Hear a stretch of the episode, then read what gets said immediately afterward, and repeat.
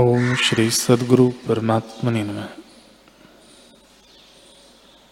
श्री वशिष्ठ जी बोले, ही राम जी, यह अविद्या निराकार रूप है और इसने जीव को बांधा है। जैसे स्वप्न में कोई आपको बंधा देखे, वैसे ही अविद्या है।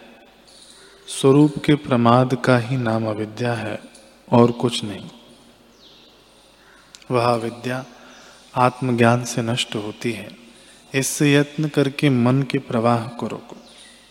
हे राम जी, जो कुछ दृश्यमान जगत है, वह सब तुच्छ रूप है। बड़ा आश्चर्य है कि मिथ्या भावना करके जगत अंधा हुआ है। अविद्या निराकार और शून्य है। उसने सत्य होकर जगत को अंधा किया है, अर्थात संसारी लोग असत रूप पदार्थों को सत जान के यत्न करते हैं। जैसे सूर्य के प्रकाश में उल्लू को अंधकार भासता है और भ्रांति से सूर्य उसको नहीं भासता। वैसे ही चिदानंद आत्मा सदा अनुभव से प्रकाशता है और अविद्या से नहीं भासता।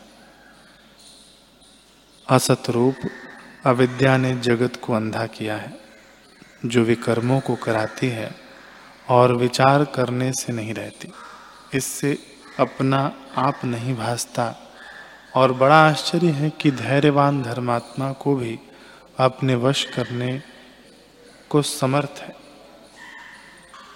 अविचार सिद्ध अविद्यारूपी स्त्री ने पुरुषों को अंधा किया है और अनंत दुखों का विस्तार फैलाती है। यह उत्पत्ति और नाश सुख और दुख को कराती है। आत्मा को भासती है। अनंत दुख अज्ञान से दिखाती है।